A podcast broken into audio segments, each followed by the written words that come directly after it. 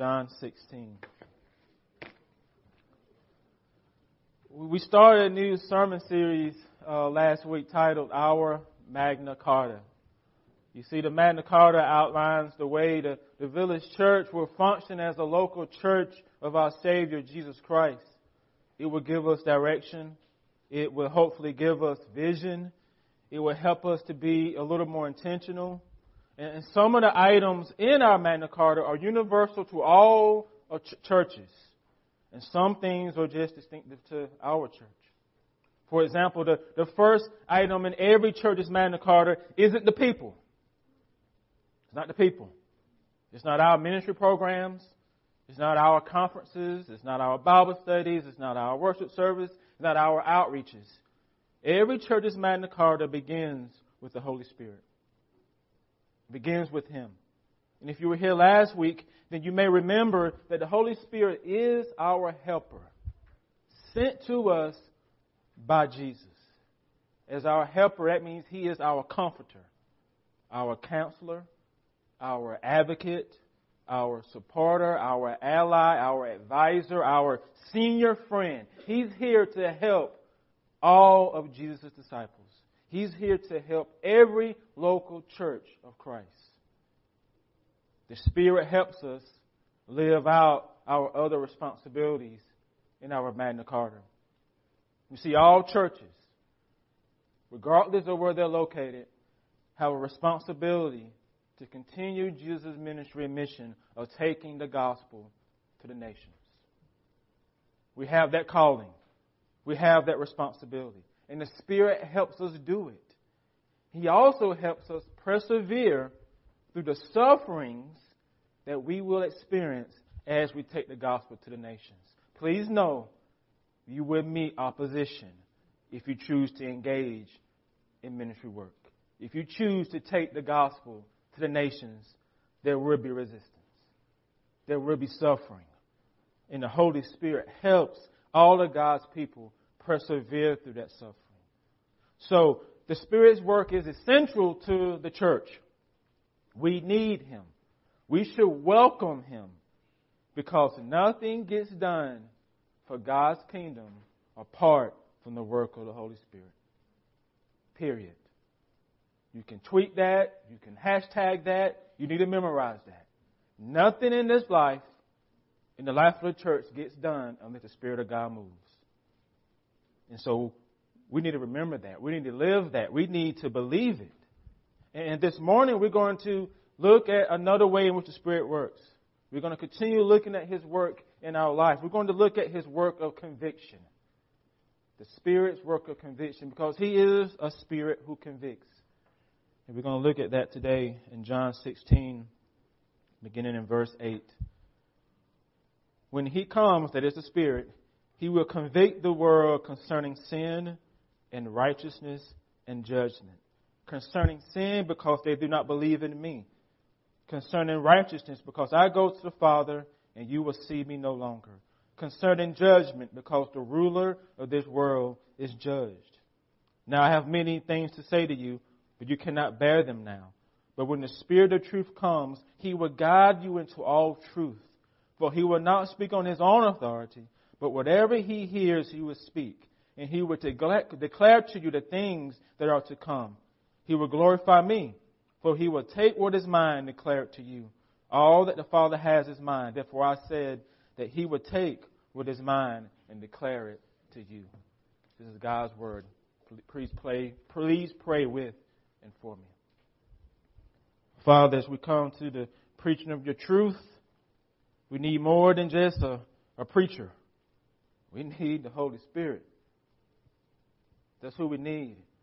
We need Him to, to move in our place, to move in our hearts. That when we leave here, we leave here different people.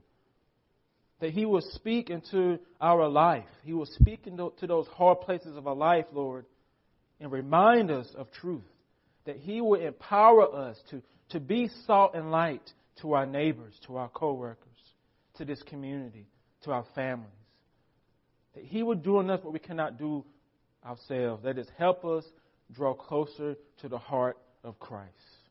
That He would do that. Not for our glory, but for your glory and for our good. In your name I pray. Amen.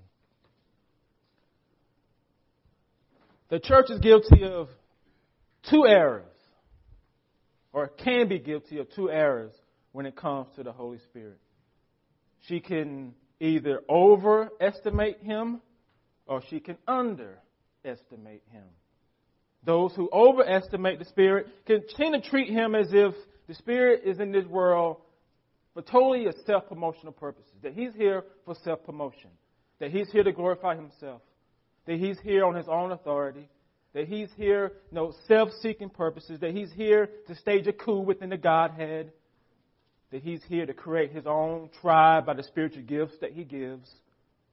None of those things are true. See, the Spirit isn't on a self-promotional mission.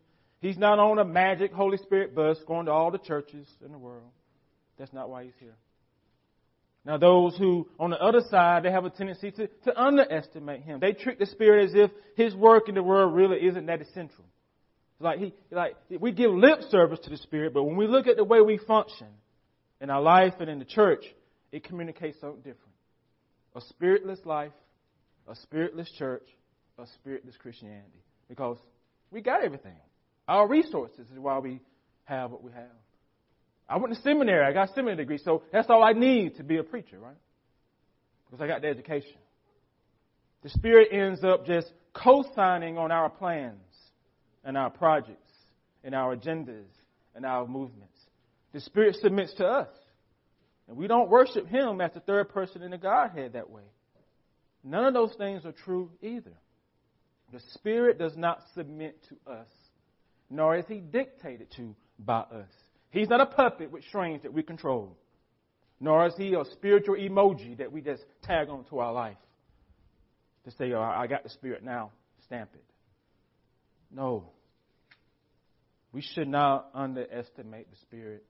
We should not over underestimate Him. We must approach the Spirit with respect and honor. We must give Him the honor due to His name, for He is the Holy Spirit, part of the Godhead, the Trinity. And in the Trinity, there are three persons Father, Son, Holy Spirit. And these three are one God, equal, same in substance, and equal in power and glory. So, what does it mean for the Spirit? He's equal with God the Father and the Son in power and glory. And when we approach Him, we approach Him as such with respect and honor due to Him because He is the third person in the Godhead. The Spirit isn't here to send to, He's not here to glorify Himself. He's not here to speak on His own authority. He's not here to bear witness to Himself. But He does have authority. He does have power. And he does have an important role. But do you believe it? But do you believe it? You see, in John 16, it isn't enough for Jesus just to, to promise the disciples a helper who, who will come and empower them and, and equip them to continue his ministry. No, he also has to begin to shape their theology of the Holy Spirit, their understanding of, of him and his work. And we need that same understanding. We need that same shaping. In John 14, 26, he says, But the Helper, the Holy Spirit, whom the Father will send in my name, he will teach you all things and bring to your remembrance all that I have said to you. He's the Helper.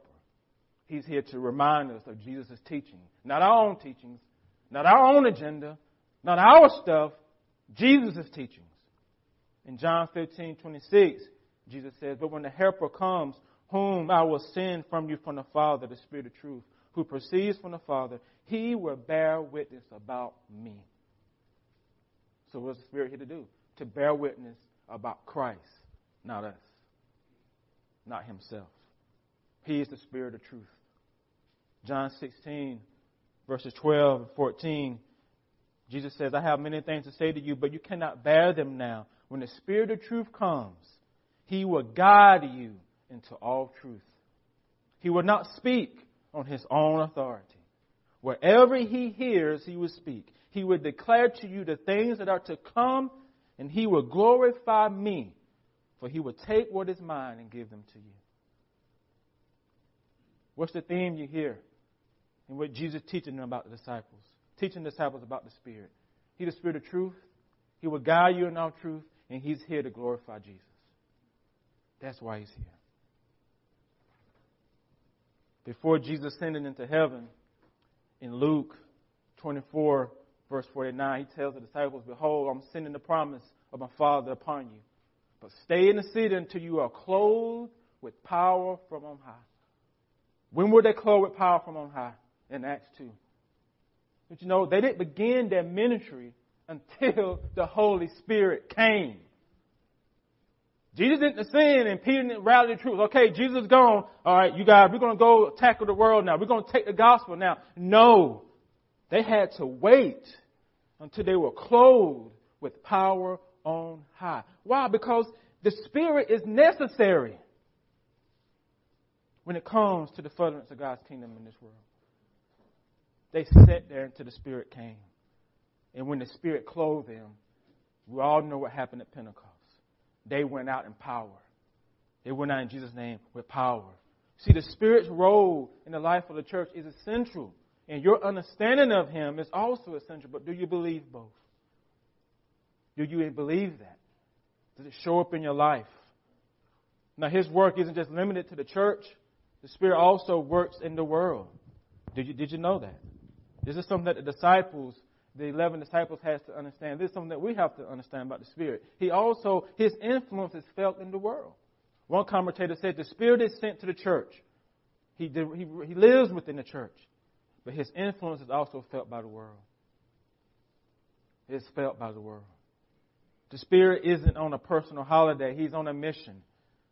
The world will influ- he will influence the world. The world will not influence him. The spirit will, the, the world will feel the Spirit's work of conviction. The Spirit's work of conviction. Convict means to reprove, to refute, to expose. It means that to bring a person to a point of seeing wrongdoing. It's to declare someone guilty. It's a legal term.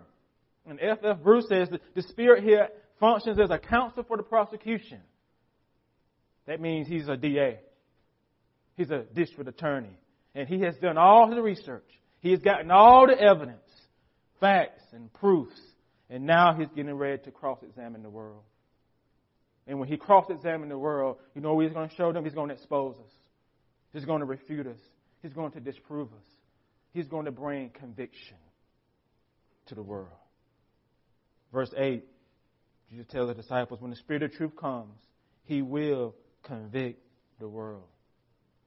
The world isn't talking about the planet Earth. The world is a reference to people. People who are in rebellion against God. That's what he's talking about. That's the world he's referring to. Their people, their systems, their ideas, their kingdoms that do not submit to Christ are in rebellion against Christ. It's people who don't know Him in saving faith. People who don't trust Him. People who have not surrendered to Him in faith. Now, these people can be good moral people. They can pay their taxes. They can even go to church. They can still be good moral people. They can be immoral people. They can be good conservative Republicans or progressive Democrats. Doesn't matter who they are. If they don't know Jesus, they're going to hell. That's what the Bible teaches. That's offensive. I know. But the good news of the gospel is that you can be rescued in Jesus. The Spirit brings conviction to some in this world. And He's going to cross examine them for the purpose of showing them their need for a Savior, a need for a Redeemer. When He comes, He will convict the world concerning sin, righteousness, and judgment. He's going to offer a clear understanding of what those things mean from Christ's point of view. Remember, he's here to bear witness to Jesus, not us, not people, not the church, Jesus. Now, he will use us when it comes to bringing this conviction. He will use us, but it's him doing the work. You see, all people in the world know that there is something wrong with humanity.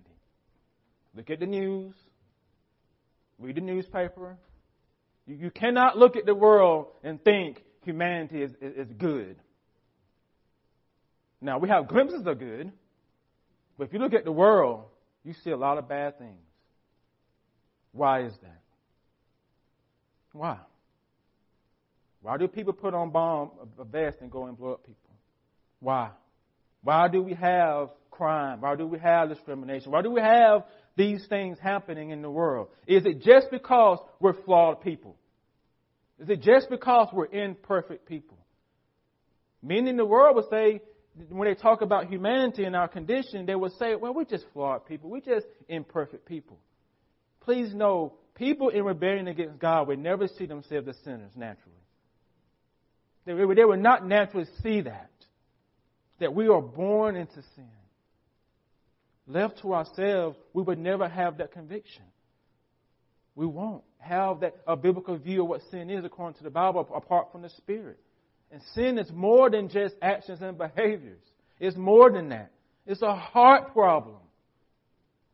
And that can be self righteousness or unrighteousness. It doesn't matter.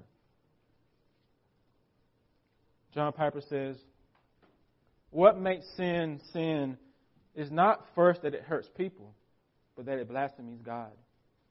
That the ultimate evil and the ultimate outrage in the universe is that it blasphemes God. The glory of God is not honored. The holiness of God is not reverenced. The greatness of God is not admired. The power of God is not praised. The truth of God is not sought. The wisdom of God is not esteemed. The beauty of God is not treasured. The goodness of God is not savored. The faithfulness of God is not trusted. The promises of God is not relied upon. The commandments of God is not obeyed. The justice of God is not respected. The wrath of God is not feared. The grace of God is not treasured. The presence of God is not prized. The person of God is not loved. That's sin, according to John Piper. That's sin. It's rebellion and independence from God. It's separation from God. It's unbelief in Jesus. And that's what Jesus says in verse 9. The Spirit will convict the world concerning sin because they don't believe in me. What does he mean by that? He will convict the world concerning sin because people in the world don't believe in me. They don't trust me. They have not surrendered to me in faith. It's unbelief. We believe we really don't need a Savior. That somehow that we are truly autonomous. That we really don't need a Savior. We're really not that bad. Now, those people are bad. The people I see on TV, they're bad. I'm not bad. God doesn't grade on the curve. He's not a seminary professor, not a college professor. He doesn't grade on the curve. Your goodness can send you to hell, and your evilness can send you to hell. The only way you get free from both is through a Savior. And that Savior is Jesus. He's the only one that can set you free. And there are plenty of people in our country who are lost, trying to find salvation in other things. Whoever sits in the Oval Office, red and blue parties, those are man made things. They are not Jesus. And only the church has the message of hope. Only the church has a message that can make things great again. And that's the gospel. And if we don't believe that, we ain't going to take it to other people. We have to believe it. That the greatest need for people who don't know Jesus is Jesus. And if they don't know Jesus, you can't expect them to believe and behave as if they do. We carry the responsibility to take this message to the dying world. And the Holy Spirit uses us. He uses us, our testimony, our witness, to bring this good news to others, to teach them what it means to be separated from God. That's the bad news. But there's good news too. Because there was a payment made for all of our sins. And that's what, when the Spirit convicts the world concerning righteousness, that's what He's going to also do. He's not just going to tell them, oh, you messed up and leave it there. That would be awful. But He also has a way for you to be made right. And it's this righteousness that He's going to convict the world of.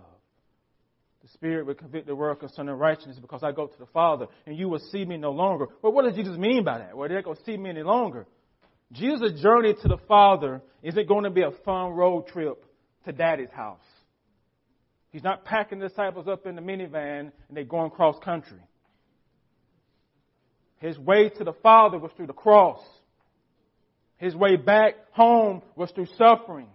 His way back to glory was being beaten and crucified and, and died as a criminal. That was his way back to the Father. And understand, Jesus was 100% righteous. Did you know that? When he lived on this earth, 100% righteous, 100% perfect, 100% holy. Hebrews tells us he knows what it's like to be us, yet without sin. Think about that. He was without sin when he walked upon this earth. We can't even imagine what that's like to be without sin. I can't. Jesus can. But yet, he died a sinner's death on the cross. Think about that. 100% perfect, 100% innocent, 100% holy, and yet he died a sinner's death on the cross. Why? Why? Because of you. Because of me. Our sin. His death was payment for our sin to God. That's why he came. That's why he came. But do you approach him as such? Do you see him as such? He's more than just a prophet. He's more than just a good man. He was the substitution lamb of God for the sins of the world. He takes your place on the cross. Please know that cross was meant for you. Those nails that went in his body were meant for you. That thorn that went on his head was meant for you. That whipping he got by those Romans was meant for you. But because he loved you, he took the beating for you. Who in this world is going to take a beating for his enemy? Who in this world gonna, gonna, gonna hang on a cross for people who don't love him or respect him or honor him? Who? I love you, but I ain't gonna die for you. But Jesus will. But Jesus will. And he did. He did. But do you believe it? Have you surrendered to it? Have you come to him? He says, I'm the way, I'm the truth, and I'm the life. No one comes to the Father except through me. Either he's lying, either he's a liar, or he's telling the truth. They ain't both and. Either he's lying here, either he's lying, or he's telling the truth. Peter says in Acts 4, there's salvation in no one else. For there is no other name under heaven among men by which we must be saved. Either Peter's telling the truth or he's lying. It's not both and. This is either truth or a lie. You may say, where am I saved from? From judgment. From wrath. Sin has placed us under the wrath of God. That's what has placed us under. He said, Well, I'm not experiencing any wrath now. Well, on the last day, it will be poured out when Christ returns. And for those, if you want to be freed from that judgment, then you have to be covered in the blood of the Lamb. Because He's the only way that washes away all your sin, past, present, and future. But again, do you believe it? Do you believe it? The Spirit lives in all of us who are believers. Paul says in Corinthians, 2 Corinthians 5.21, God made him who knew no sin to be sin that we might become the righteousness of God. That's the righteousness that the Spirit's going to convict the world of. That righteousness. It's not a, a moral type of righteousness that, that I'm more I'm righteous because I do good things, because I'm, I'm a good person, and because I go to church on Sunday. It's not that type of righteousness. If it was that type of righteousness, there's a lot of people who would be righteous. It's not me giving money to the poor type of righteousness. It's not making sure my good deeds outweigh my bad deeds. It's not me helping my neighbor and, and cut my neighbor's grass. Those things are good, but those things don't give me brownie points with God. Romans 3 tells us that none is righteous, not one. No one understands. No one seeks God. All have turned aside, and together they have become worthless. No one does good, not even one. You may say, well, I see a lot of people doing good. God's view of good and my view of good is totally different. God's view of good is when you're doing things that honor Him, where He is in control. That's His view of good. 100% perfect.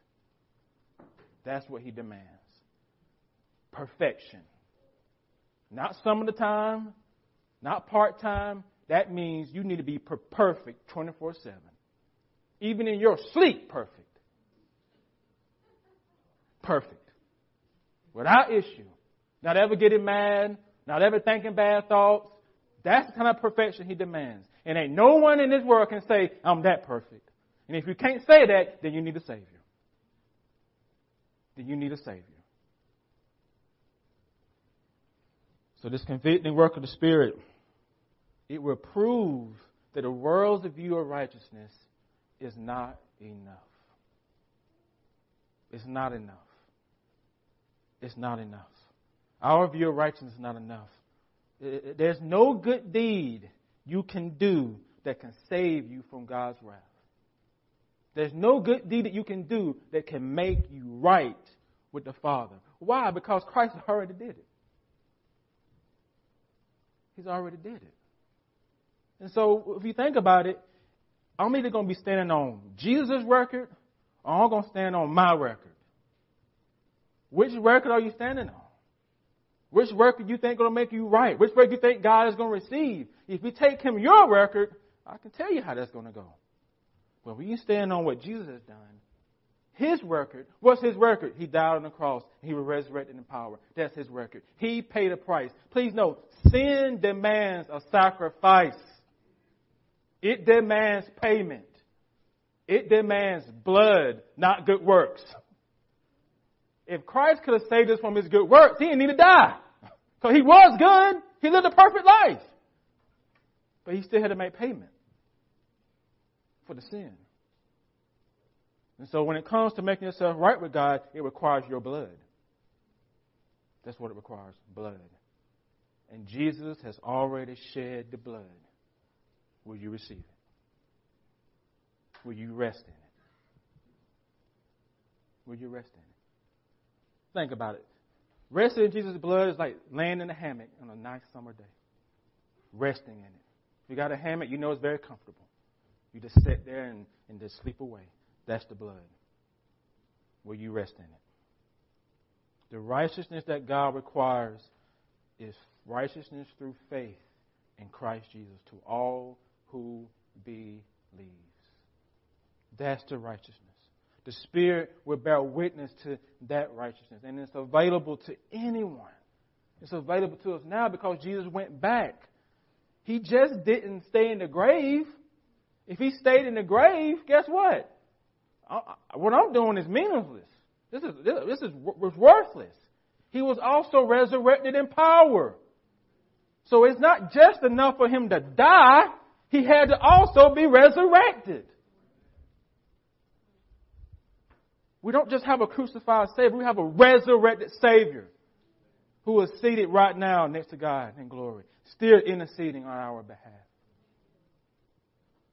But do you believe it? He went back to the Father in victory. And through this resurrected Christ, people can be made right with God. Righteousness through faith. And this is what the Spirit is going to convict people of. Thirdly, the Spirit is going to convict, convict concerning judgment. That's what Jesus says in verse 11. That when the Spirit comes, He will convict the world concerning judgment because the ruler of this world has been judged. The ruler of this world, who is He referring to? Yes, not referring to people or systems or programs. Satan, the enemy, the spiritual forces of evil. And Jesus said he has already been judged. Now, what does he mean by that? It means the enemy ain't ever coming up for parole anytime soon. That's what he means. that he's on the death row he ain't ever going to get out of. There would be no present escape for him. He won't ever be set free. His doom is sure. And he says in John, in John, in verse 31, now the judgment of this world is come. Now the rule of this world will be cast out. He will be cast out. When was Satan cast out? On the on Calvary. At the resurrection. We just sung about it. Jesus has already overcome. You know what that means when we say that? He's already won the victory. The enemy is already defeated. We already know how this ends. In the end, we win. Now, we may suffer in between, but our final destination has already been taken care of. There ain't nothing anyone can do to snatch it away. This judgment that he speaks of is, again, is not just for the, the enemy, but this judgment is also upon those who don't know Christ, those who don't believe in him as Lord and Savior. And in, verse, in, in John 12, 47, he says, If anyone hears my word and does not keep them, I do not judge him, for I did not come to judge the world, but to save the world. The one who rejects me doesn't, and doesn't accept my teaching has this as his judge, the word that I have spoken. What he said? He's already told you how you can be made right. He's already told you how you can have your sins washed away. And if you don't come, he says this word has already judged you. But will you come? Now, if you don't know Jesus, today is the day for you to make a profession of faith to him. And if you already know him, then you need, need to continue to rest in him, relying on him. So if you want forgiveness of your sins, then Jesus is the way to get forgiveness of your sins. He is the one that makes you right with God. He is the one who can set you free from your sin. And this is the gospel. This is the good news that those of us who know Jesus, we are supposed to take to the world, to this city, to our neighborhood, to our friends, in our schools, in our community. This good news he said, Well, Alice, what if they don't believe it? That's not your responsibility. Your responsibility is just to teach it. It's the Holy Spirit's job to bring conviction unto saving faith.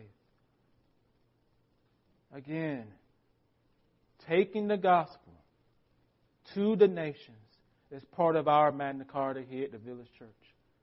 And you don't have to do that in your own power. Everything that Christ says there, the conviction of sin, righteousness and judgment is the work of the Holy Spirit. He simply uses you as a tool. And it's an honor and a privilege to be used as a tool for God's purposes. But do you believe it? And will you let the Holy Spirit use you in this way for God's glory to further His kingdom in this city? Will you? Will I? Let us pray. Father God, I do confess that I don't always want to share the gospel. I don't always want to be about your business. It's so easy to get caught up in the business of life, schedules, and kids' sports, and school, and schedules that, that sometimes I just forget.